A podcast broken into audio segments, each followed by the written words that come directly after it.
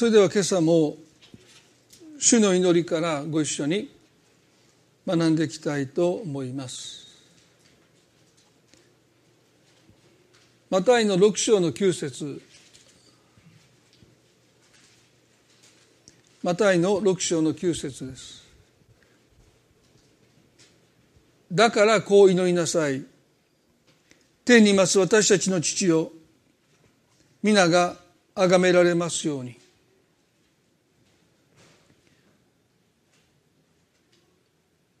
まあ、今朝で死の祈りは5回目になりますけどもこの天にいます私たちの父よという呼びかけの大切さについて何度かお話をしました。そして先週は皆が崇められますようにというこの祈り。この祈りの大切さ役割そのことについても少しお話をしました。神に栄光を期するというのはクリスチャンが生かされている目的ですね。ですから私たちがなぜ生かされているのか。それは神に栄光を期していくということがその目的であると思いますけども。でもそこに大きな誤解もあります。聖書はあのタラントの例えから5タラント2タラントを預かったしもべがそのお金を元手に商売をします。そしてさらに5タラントさらに2タラントを設けます。主人のお金を増やすわけですからまあ言い換えれば主人に栄光を返していく。そのことをこの5タラント2タラントのしもべは喜んでやりました。でもそれを横目に彼らを蔑んでたのが1タラント預かったしもべです。あいつらあんなに一生懸命働いたってどうせ主人の金を増やすだけなんだからかえってやればやるほど私たちが貧しくなっていく。いくら頑張ったって全部主人のお金になるんじゃ。そんなふうに一タラントのしもべは考えてもう何が何でも主人のお金を増やさない。銀行にも預けないで地を掘って埋めたと書いてます。そして生産の時にあなたはまかないところから刈り取るひどい方だと、まあ言えば搾取する方だって。でも主人は言いましたよね。あなたが本当にそう言うならば、私がまかないところから刈り取るひどい人だと言うならば、あなたはそのお金を銀行に預けておくべきだったって。まあそれが筋ですよね。ですから、まあ論理的に破綻してるわけですけども、彼らが預かったタラントとはすなわち神様の恵みです。ですから主人の金を増やすんだけどもその目的は主人が豊かになるためではなくて主人の金を正しく管理したその心が育まれることを通して主人はさらに多くのものをしもべたちに与えようとしたということがこの例えの言わんとするところですよね。ですからあの、まあ、これも開かなくて結構ですけども第二コリントの8の9であなた方は私たちの主イエスキリストの恵みを知っています。すなわち主は富んでおられたのにあなた方のために貧しくなられました。それはあなた方がキリストの貧しさによって富むものとなるためですと書いてます。ですから主人は自分のお金をしもべたちに与え尽くしていくということが目的です。でもその祝福が受け取る側の心次第では呪いになってなってしまう。ですから主人から受け取ったものを祝福として管理するためにはそれを尊んでいくという心。ですねそれを自分のものでないものを尊んでいくという心。神様のものを神様のものとしてどうせいくらやったって神様だけが栄光を蹴りなんだから馬鹿らしくてやってれないという心に神様はですね祝福を与えてくださらない。まあそういう意味では皆が崇められますようにという祈りは実に私たちが神様から祝福を受け取るためにまず神様の皆が崇められることを切に願っていくという心が私たちの中に養われていかなければですね。私たちが祈る願い事というものが神様は答えたくても答えれない。それが祝福にはならないかもしれない。逆に祈りに答えてもらったゆえにそれが呪いにだってなってしまうということについてお話をしました今日ですねこの皆が崇められますようにというこの祈りの言葉からもう一つのことを今日学びたいで皆が崇められますようにというのは具体的にはどういうことなのかということです。まあ非常に抽象的ですよね。神様に栄光を返すというんだけどどうやって返せばいいのか漠然としてるかもわからないですね。ですから皆が崇められますようにと私たちが祈るときに具体的にどうしたら神様の皆が崇められるのかどうしたら私たちは神に栄光を期することができるのかということについて今日考えたいと思います。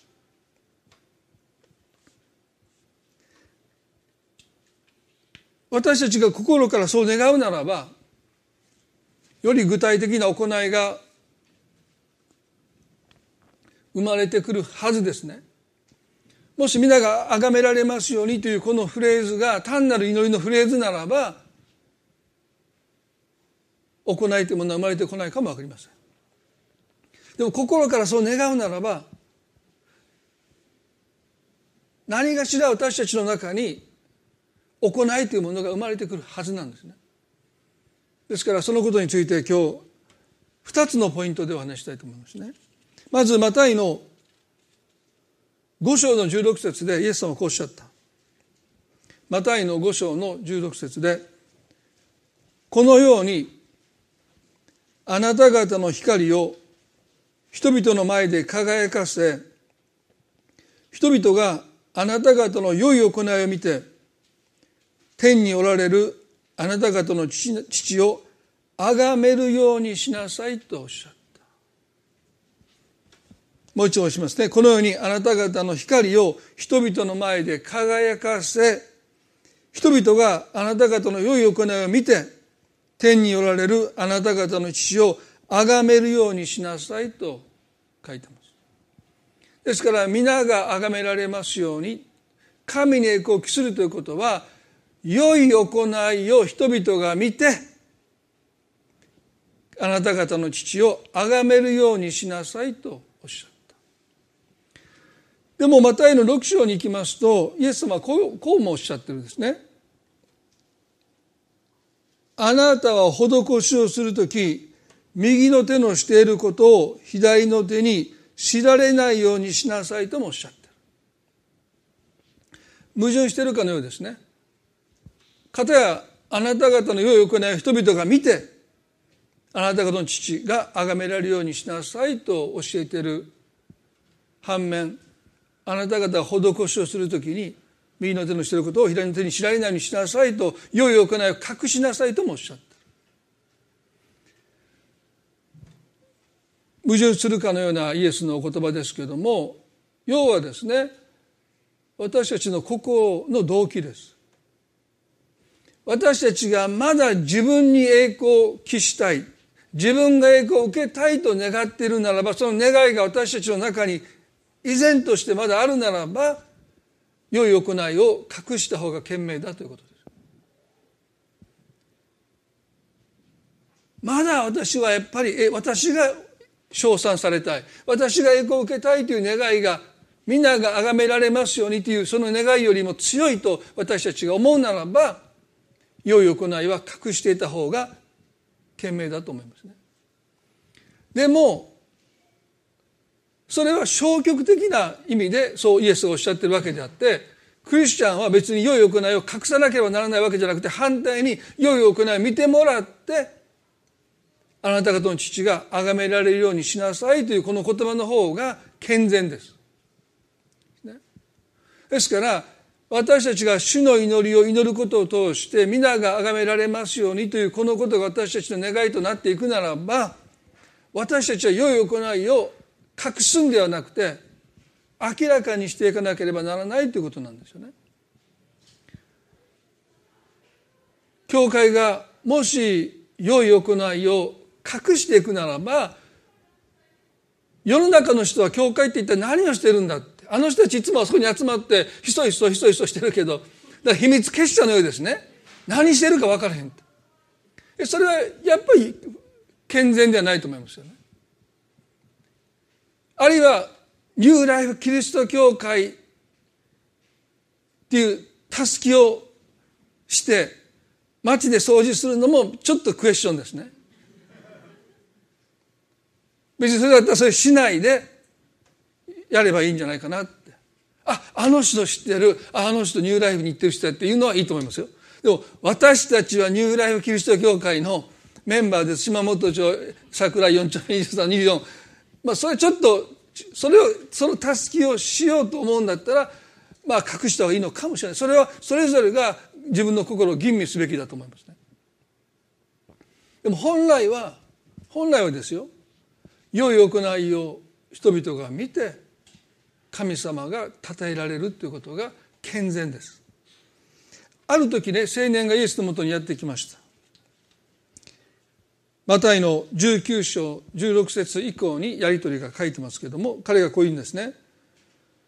先生永遠の命を得るためにどんな良いことをしたらよいでしょうかと言いました。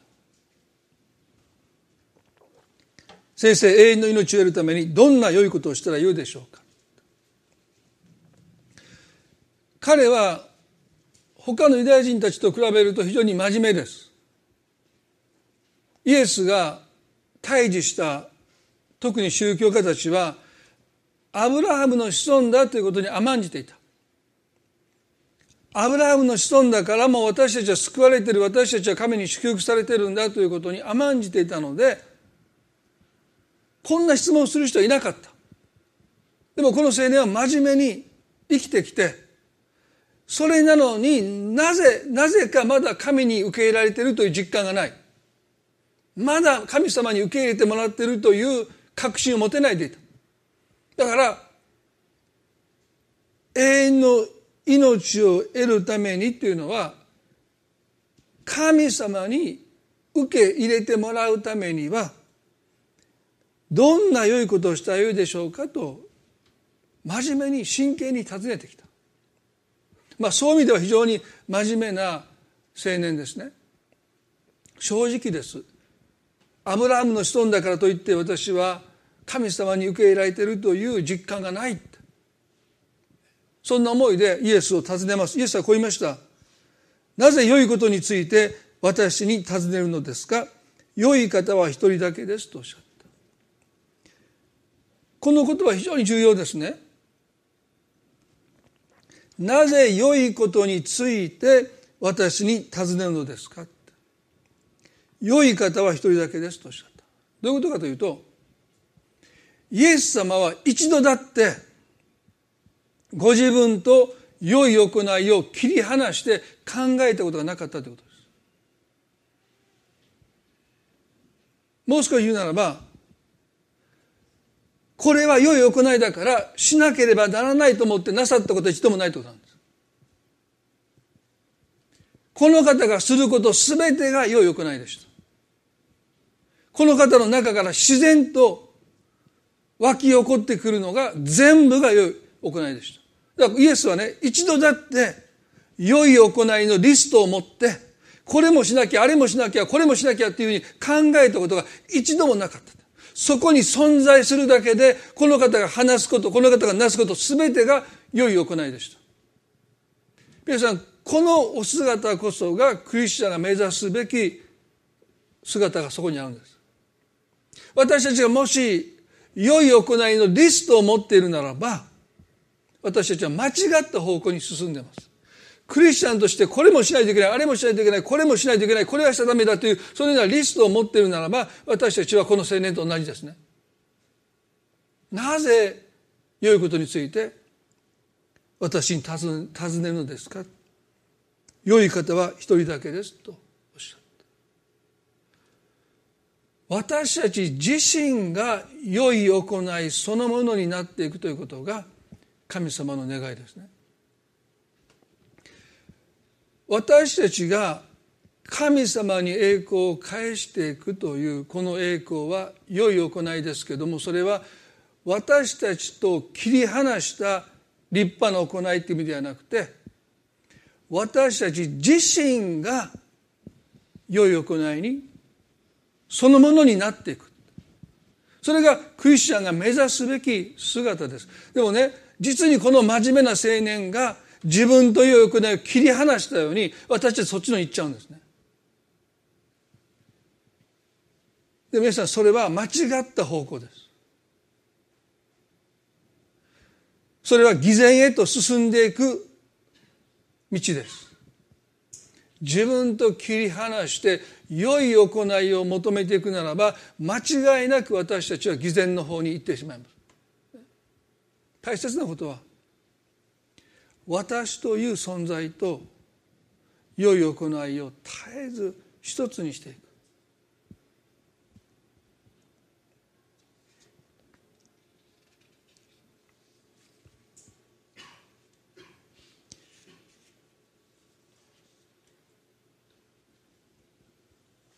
皆さん私たちはあのイエスの有名なマタイの12章の35節でねイエスはこうおっしゃいました。良い人は良い蔵から良いものを取り出し悪い人は悪い蔵から悪いものを取り出すものですとおっしゃった。このことは非常に重要ですよね。良い人は良い蔵から良いものを取り出します。まあ何度も皆さんにお話してますけどもうっかり言ってしまった言葉多くの人は取り消します。そんなつもりじゃなかった本心じゃないでもうっかり言ってしまった言葉ほど本心はないですよね。だから怒って腹を立ててついつい言ってしまった言葉そのもそれがその人の本心です。でも私たちはそうじゃないそうじゃないって言って自分の言葉と自分と切り離そうとします。これが偽善に至る道ですよね。です本来ならば言ってしまった言葉と自分を切り離すのではなくてまさに私はいつもそう考えてきましたあなたのことをいつもそう思ってきました、ね。まあ、この野郎とあなたのことを思っていましたそれが私ですって。もし言うならば私たちは偽善に至る道からね守られるかも分かりませんけどまあ私たちは反射的にそんなつもりじゃなかった。いやそんなつもりですよね。そんなつもりでいてそれを理性で抑えてたんだけど抑えきれなくなってそれをしてしまっただけですから本来ならばねそんなつもりでした。いつも心にその思いをためてました良い人は良い蔵から良いものを取り出しますって。シンプルなんですね。ですから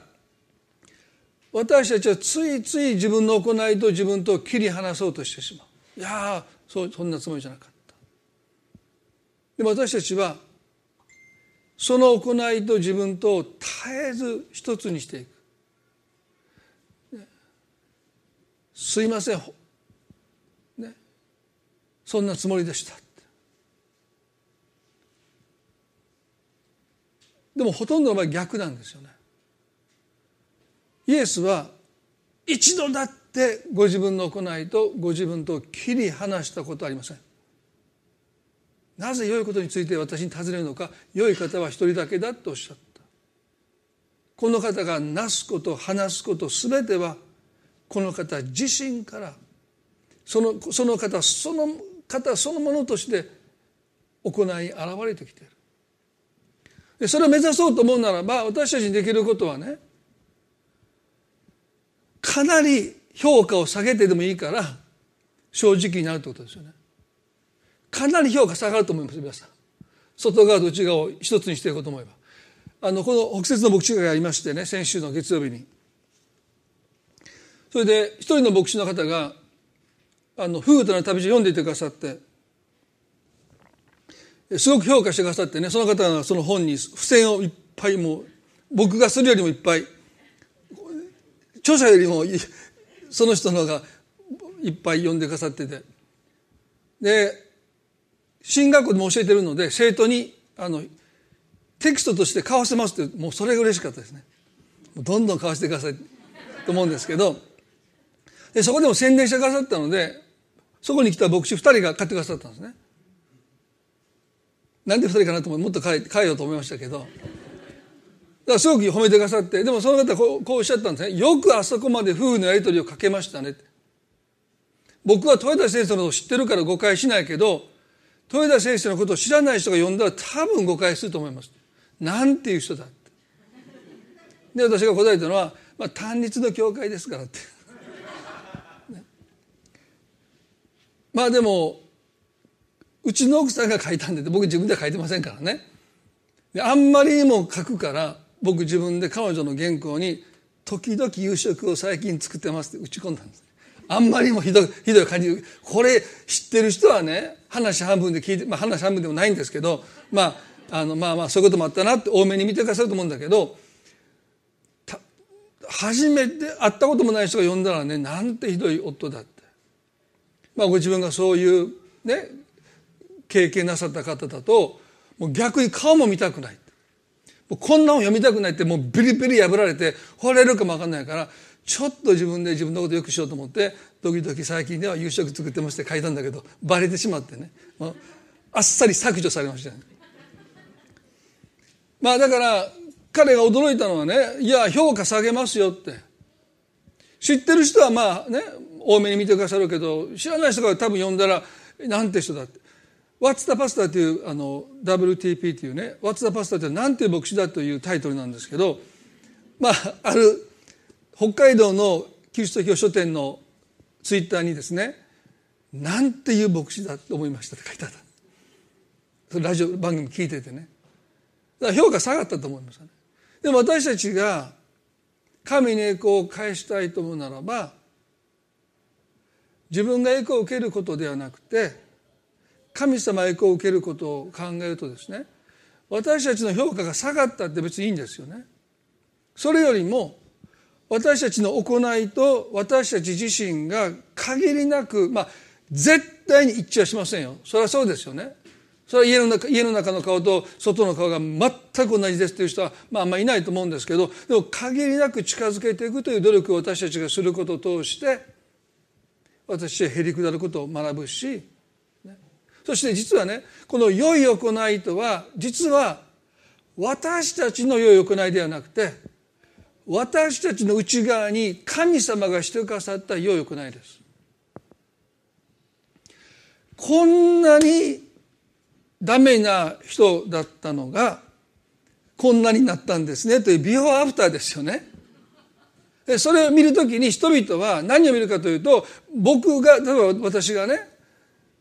努力して良い夫になったということではなくてあんな人をよくかなさんは忍耐できましたねということでもなく神様が私たちの中でなんて素晴らしいことをしてくださったんだと。私たちが立派な行いをする良い行いを見るというよりも私たちの中で神様がしてくださった良い行いを見て神様はなんて素晴らしいお方なんだと神様を褒めたたえるようにしなさいという意味なんです。でそういう意味で私たちは限りなく正直に透明をそれを持って生きていくということが求められてるんじゃないかな。プライバシーはいりますよ。プライバシーは絶対いりますよね。でも神様の良い行いを私たちは映し出してるだろうか。あの最終章、まあ、フードの頭お読みになってない方もおられると思いますけれども最終章がうちの妻が書かなければ私はすごい夫で終わってたんです。いろんなね困難を乗り越えて頑張りはったなみたいな。でも最後の章で なんやみたいな話なんですけどね。それ父の旅でもそうなんです。父の旅でも最後の章を読んでほっとした。それまでは豊田先生ってすごいなもうちっちゃい時にお父さん亡くして苦労して神様につまずいたけどなんか自力であそこまで行きはったみたいな感じなんだけどまあ蓋開けてみればなんやっていうね。でもそこで人々が多分読み取ったのはあるいは目にしたのは私の努力や私の頑張りではなくて神様の憐れみですよね。神様がいかに良いことをしてくださったのか。そのことを見てもらってあなた方の父が崇められるようにしなさいというふうにおっしゃったという意味ではですね私たちがすべきことは行いと私とを限りなく一致させていくことに心砕いていくこと自分の評価がたとえ下がったとしてもその中で人々が神の良い行いを見ることができるならば神様を栄光をお受けになってくださるんだということを私たちは忘れたくないと思いますね。二つ目に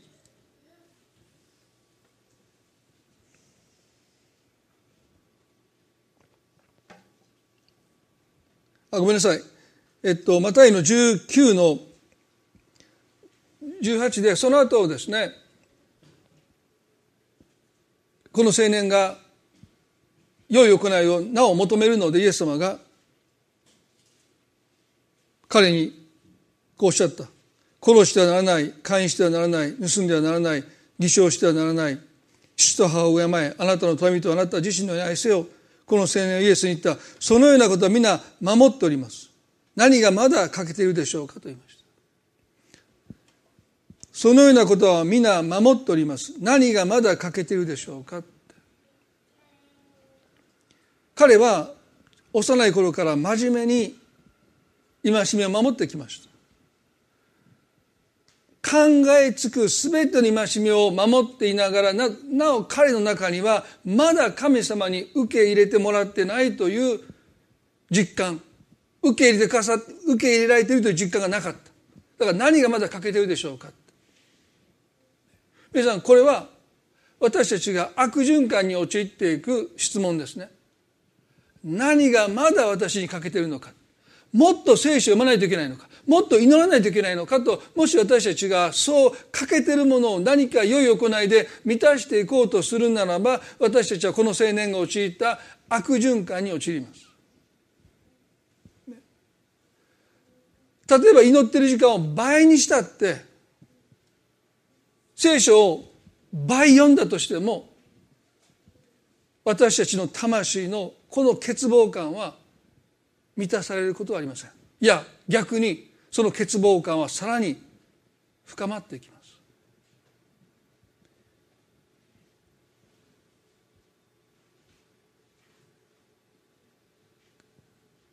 神様の栄光は私たちがこの方にあって満ち足りているという姿です。ですからもし私たちが良い行いを持って自分自身を満たそうとするならば私たちは自分になお栄光を期していこうとしている神様だけが私を満たすことができるというそのこととこの青年は逆の方に行こうとしている。でも多くのクリスチャンが知りますね。もっと聖書を読んでもっと祈ってもっと真面目に礼拝にいてもっともっともっとすればするほど渇きは深まっていきます。だからこのジレンマにいる人に私のアドバイスはもう聖書を読まなくていいですよ。祈らなくていいですよ。まあ教会来なくてもいいですよ。まあそこまで言いませんけど。もうクリスチャンの読み物も言わなくていいですよイエスはこの方にこう言いましたよもし完全になりたいなら19の21でね帰ってあなたの持ち物を売り払って貧しい人たちに与えなさい。そうすればあなたは天に宝を積むことになります。その上で私についてきなさい。ここでもね、天に宝を積むことになるということは神に栄光を期するということなんだけども、イエスがこの青年に言ったことは、あなたの全財産を売り払って貧しい人たちに与えなさいとおっしゃった。それじゃあ良い行いではないですかってそうなりますよね。財産を処分してそのお金を貧しい人に施すならばそれは良い行いじゃないですかと私は思いますだから私がそう読んでしまうと間違いなんですね。イエスはこの青年にまだ何が欠けてますかっていうもんだから究極の良い行いすなわち全財産を処分して貧しい人に与えなさいともしおっしゃっているならばそれは大きな間違いですよね。そうじゃない。なぜ全財産を処分して貧しい人に施しなさいとイエスがおっしゃったのかそれは神の前に貧しいものになりなさいという意味なんです。究極の良い行いをしたら天国に入りますよと言ったわけじゃないんですね。もしあなたが本当に天国に入りたいと思うならば私に受け入れてもらいたいと思うならば自分の貧しさを神の前で認めなければならない私たちの魂が本当の意味で満たされるためにはいかに私たちが貧しいものなのかということ。そのことを神の前で正直に認めることを通してのみ私たちは神に受けられているという実感と魂が満たされていくという経験をします。でそういう意味ではねもっと聖書を読まないといけないっていうのは間違いですよね。聖書を読めない自分祈れない自分教会が教会に行くのが嫌な自分、ね、そういう貧しいものであるということを神の前に正直にへり下って認めていくときに神は私たちをご自身をもって満たしてくださる。神様ご自身を受け取れるのは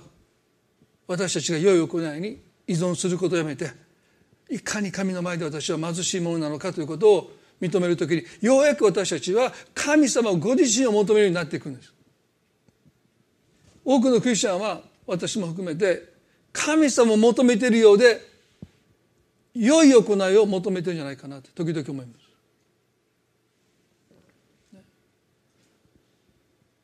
この青年はそう言われて悲しんで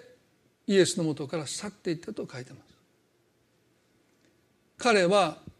神を求めていなかったということは明らかですよね。私たちが本当に神様の栄光を返したいと思うならば私たちは神様を求めているのか。そのことを絶えず問うていきたい。そして良い行い。私のうちに神様がしてくださっている良い行いを持って神様の栄光を期していくということをですねいつも心に留めたいと思います。最後に二つ目に神に栄光を期するとはどういうことなのか。ヘブル語の中に栄光という言葉を表す言葉はいくつかありますけどもカベットという言葉ですね。これは重みあるいは重さという意味の言葉です。ですから栄光があるという表現はユダヤ的にはまあ重みがある。まあ人をね軽視するってありますよね。軽々しく見るとか、まあ、軽視するってことはその逆ですけども、まあ、その人を重んじる、ね。まあ、まさにそれはその人の栄光を期していくということですよね。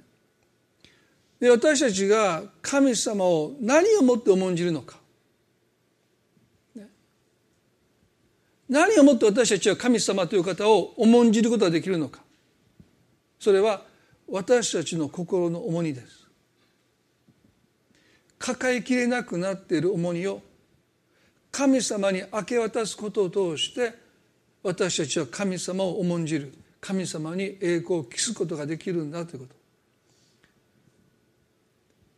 このことはとっても大切ですね。マタイの11の28でいつも礼拝の中でも皆さんに祈りの中で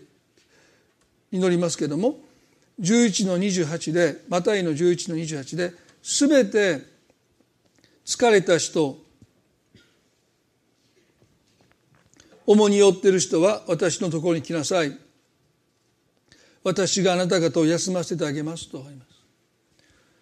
でここで全て疲れた人重に負っている人とはどのような人なのか。人生の多くの苦しみや試練や葛藤の中で疲れ切って打ち倒された人でしょうか。そんな人にイエスはね私のとこに来なさいとは招かないですよ。イエス様の方が言ってくださるんです。ですから人生において苦しんで悩んで倒れている人のもとにイエスの方が言ってくださるなぜここで私のところに来なさいとイエスが招かれたのかそれは重荷を神様に委ねることをしないでなお自分の手の中において何とかしようともがいている人に対してイエスは招いている。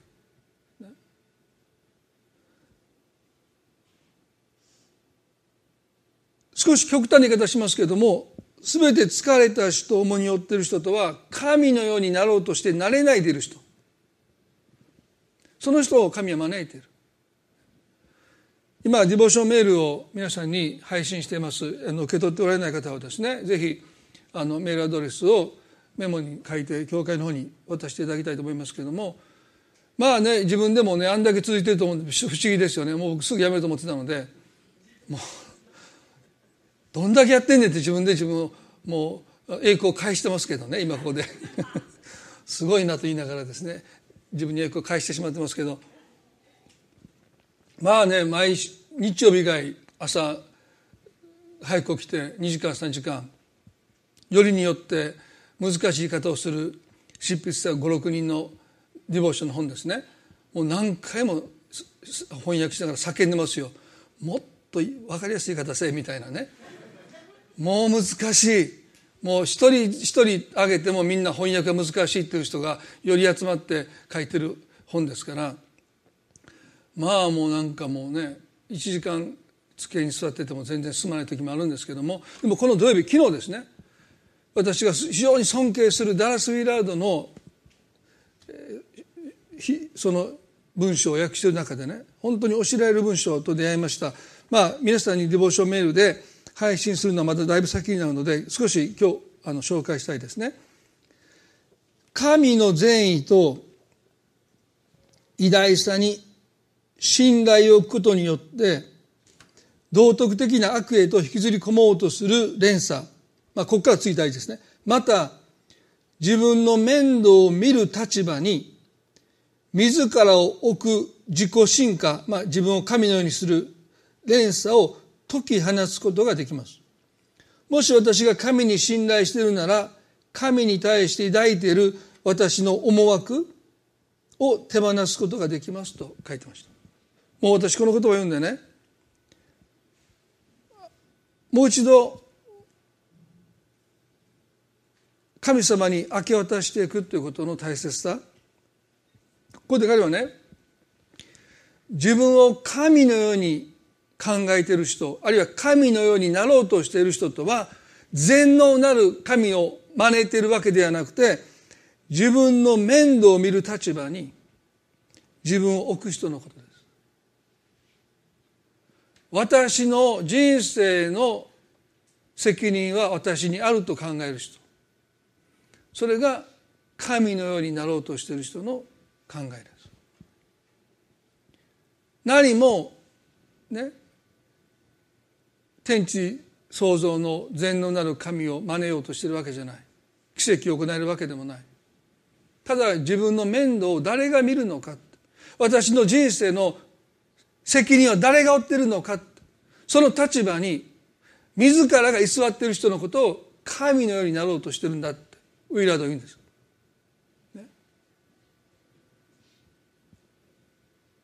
重荷を負って疲れている人はそういう人です。心配してもどうにもならないのにその心配を神に明け渡すことをしないでなお自分が抱えてる。で本人はね自分が神になろうと考えてないかもしれませんよ。でもその場を譲ろうとしない。ですから私のとこに来なさいっておっしゃったの。裏返せばあなたはもうそこどきなさいって。あなたの人生で私が神であることをまず認めなさいって。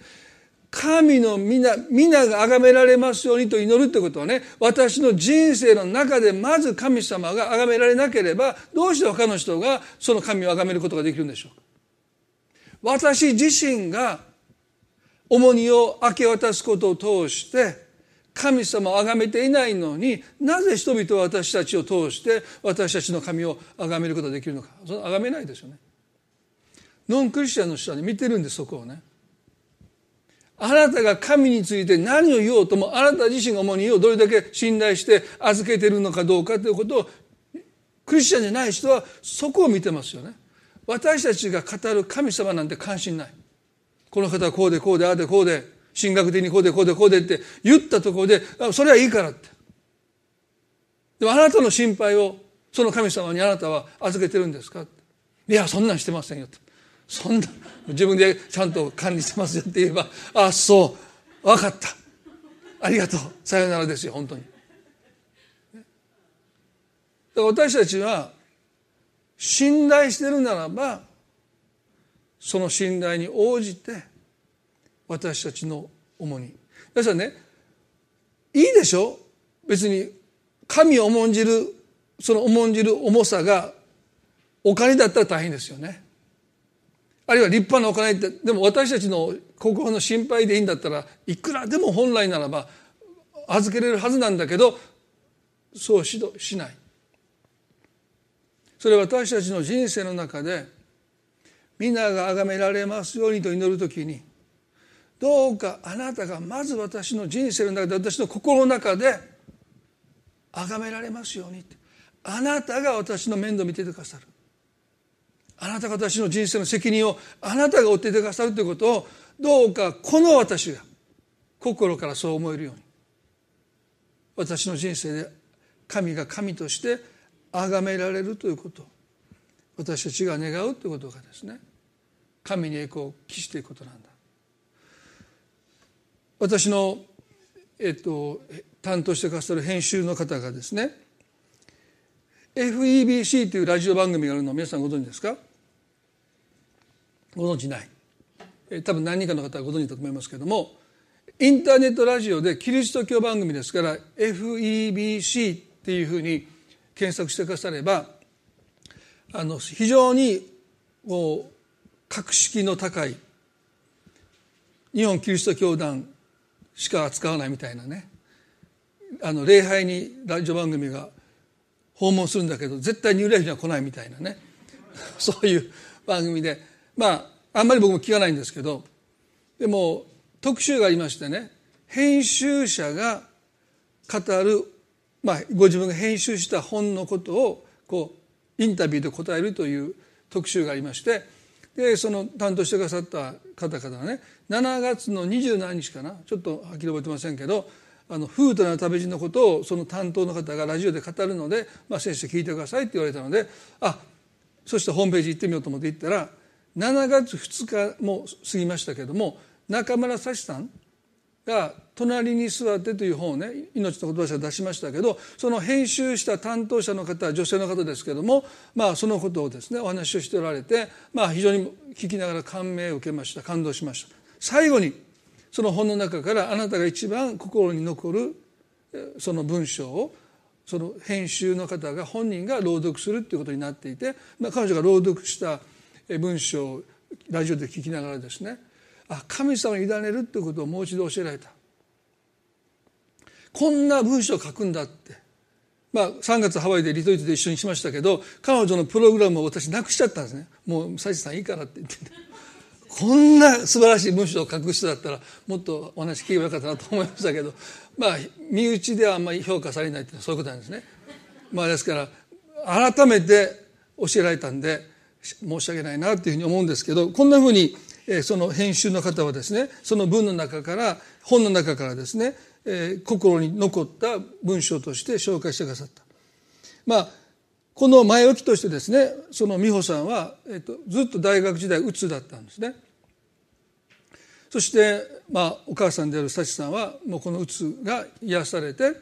元気になってほしいってずっと祈ってきたんだけど、まあ、ずっとうつがこう治らないでまあもう上下はありましたけど、まあ、割とずっとうつが続く中でもう手放そうと決めた。もちろん母親として彼女が娘さんがうつから癒されることを願う気持ちはあります。でもそれも含めてねもう全部母として自分の娘が健康になることを願うこと。それも含めても神様に全部明け渡そうとそう祈って明け渡した後に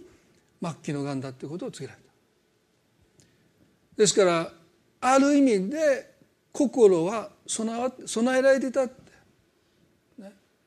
驚いたしパニックもなりそうだったけどでももうこの子のこのうつ状態このままで生涯終わるかもわからないけどそれも含めて神様に全部もう明け渡した後だったので割と冷静にその余命何ヶ月というその申告を聞くことができたっていうことがあるんですけどもまあでもそれでもですよねそれでもこのこの文章の中でこのように書いてます。医師にもうこれ以上治療できないと告知された時の美穂の子供のような泣き声が脳裏から離れません。幼児のように声を上げて泣いた美穂の泣き声が我が子のそんな失意に満ちた泣き声を聞くよ聞く日が来ようとはいくら美穂の苦しみを一緒に寄ってあげたいと思っても私が文字通りに彼女の痛みを肩代わりし彼女の代わりに死んであげることはできない。でもだからこそイエス様が私の望みであり慰めです。イエス様はどこまでも美穂に寄り添い続けることができる。そればかりか最終的には新しい体も与えてくださる。美穂がこれから何がどうなろうとも一人でそこを通っているのではないと知ることができできますように彼女を死に向けて整えたいという思いが私の中にあるとしたらおそらくそれは私自身の慰めのためでしょう。彼女が整えられていると思う方が私は気持ちが楽になりますから。でも私の気持ちを楽にすることは重要ではありません。重要なのは彼女の命彼女の気力彼女の願いです。私はこの件についてはすでに神様に明け渡してはいるので自分の気持ちが納得するような形にしたいという願いはないのです。それは自分の願いを抑圧したり無視したりするという意味ではなくそれを手放して神様のもとという安全な場所にお渡ししたいということ。だから今はただ美穂の気持ちを優先させそのために私にできることを心を込めて行うだけですと言いました。彼女はね手を開いたオブジェを示してくれたんですね。それは神様の前に握りしめていたその手を開いて、ね、私の願いそれを神様にもう明け渡した後なので自分の気持ちを納得させたいというその思いから自由になった。どこまでも彼女の気持ちに寄り添えたことがなんて大きな恵みだったのか。もし明け渡しなければ私はおそらく娘と最後の11か月間を泣き泣き叫び怒り落胆し落ち込んでその時を多分自分本位な気持ちで過ごしてしまっただろう。でも神様に願いをもう一番安全なところに安全なお方に信頼できる方にもうお任せしたので彼女の気持ちを優先できたっていうのはね彼女が後になってそのことがなんと大きな恵みだったって。実に多くの人は残された最後の時間を後になって後悔するような時間の過ごし方をします。愛する人が亡くなろうとしてるのにその場にいながら自分のことしか考えない。自分が慰められ自分が安心でき自分が納得できる形でことが進んでいくことをなお願って泣き叫び怒り落胆してしまう。私たちはそれほど自己本位利己的なんですよね。我が子ですよ。我が子が今死のうとしてるのになお自分のことを考えてしまう。でも神様に私の思いを不安を願いを全部もう明け渡したので美穂さんが癒されることによって神様が栄光を受けることもあると思います。奇跡だって。でもこのような状況の中で彼女が自分の重荷を思い煩いを不安を割り切れないいろんな思いを後悔も含めてねなんで早く気づいてあげれなかったのかという後悔もずっとあったそれも含めて心の重になっている全てを神様に預けることができたということが神様にとってなんと大きな栄光だったのか。もちろん奇跡的に癒されたということも栄光ですよ。でもこんな言い方したら変かもしれませんけどたとえ癒されなくて21年の生涯を終えられたとしても美穂さん自身がそして母である幸さん自身が心の重荷を神様に預けてその生涯を終えたというまたその娘さんの生涯を見とったというこのことほどこれ以上神様が栄光を受けることはないんだろうと思える。それは人が言うことじゃないんですね。ご本人がそう言ってそう信じてそう書いておられる。私たちが神を信じる神様を信頼していると私たちがそう言うならば私たちは心の重荷をこの方にもっと預けていきたい。それが皆が崇められますようにという祈り。その祈りに生きるということなんだろうというふうに思います。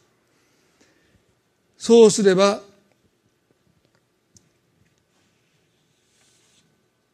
魂に安らぎが来ますっておっしゃった。まさに私たちの人生で神が神として崇められる時に私たちは人間らしく生きれる。本来の追うべきものだけ追って生きていくことができるんだということですよね。一言祈りたいと思います。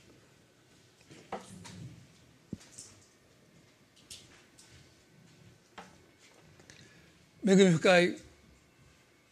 私たちの天の地の神様。皆が崇められますように。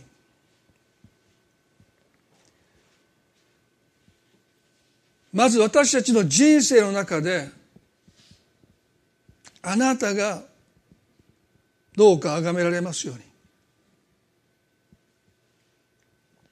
私たちの心の中であなたが崇められますように。主よあなたが私たちの中でなさってくださっている良い行いを通してあなたの皆が崇められますように。私たちがあなたを信頼してお預けする心の重荷を通してあなたの皆が崇められますように。どうかこの願いが私たちの心からの願いとなっていきますように。今日あなたが一人一人の心を探ってくださってあなたはそれを強要なさいません。私たちがそのことを自ら進んで喜んでこの祈りを祈ること。私たちの心の中であなたが崇められることを私たちが願うことができますように。主よこの一週間悩みもどうぞ覚えてくださって。どうかお一人一人とあなたが共にいてくださって。まだまだいろんな心配事不安がつきませんがでもあなたが栄光を受けますように。どうか問題が栄光を受けることがないようにあなたの心を支配しませんようにどうか神様あなただけが私たちの心の中で崇められますように。栄光を受けられますように。心配をあなたに預けることができますように。どうか一人一人をあなたが祝福しまたそのご家族の上にもあなたの祝福が等しくありますように祝福を祈ります。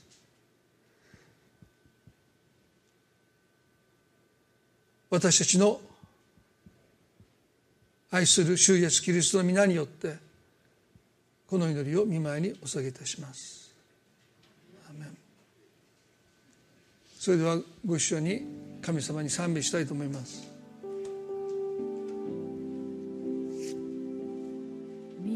座におられる子羊。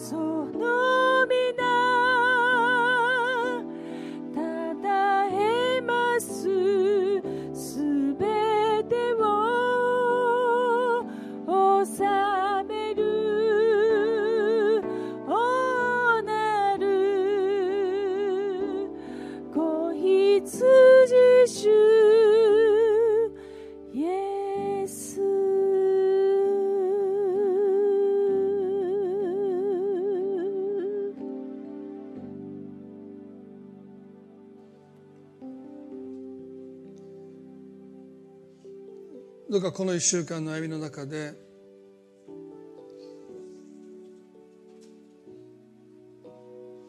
私たちは本当に神様に栄光を期すことを喜びとしてるか。まだ自分に栄光を期そうとしてるのか。神様が私たちの心を探ってくださった。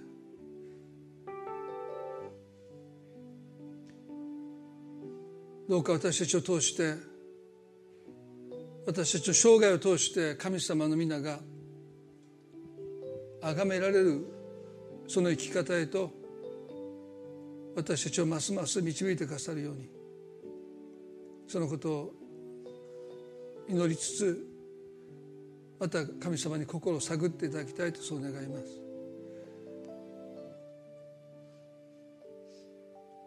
まだ礼拝に来れない方々もらいますけども共に覚えながら主を見上げて歩んでいきたい。今こそ重荷を神様に明け渡していく時だとそう思いますね。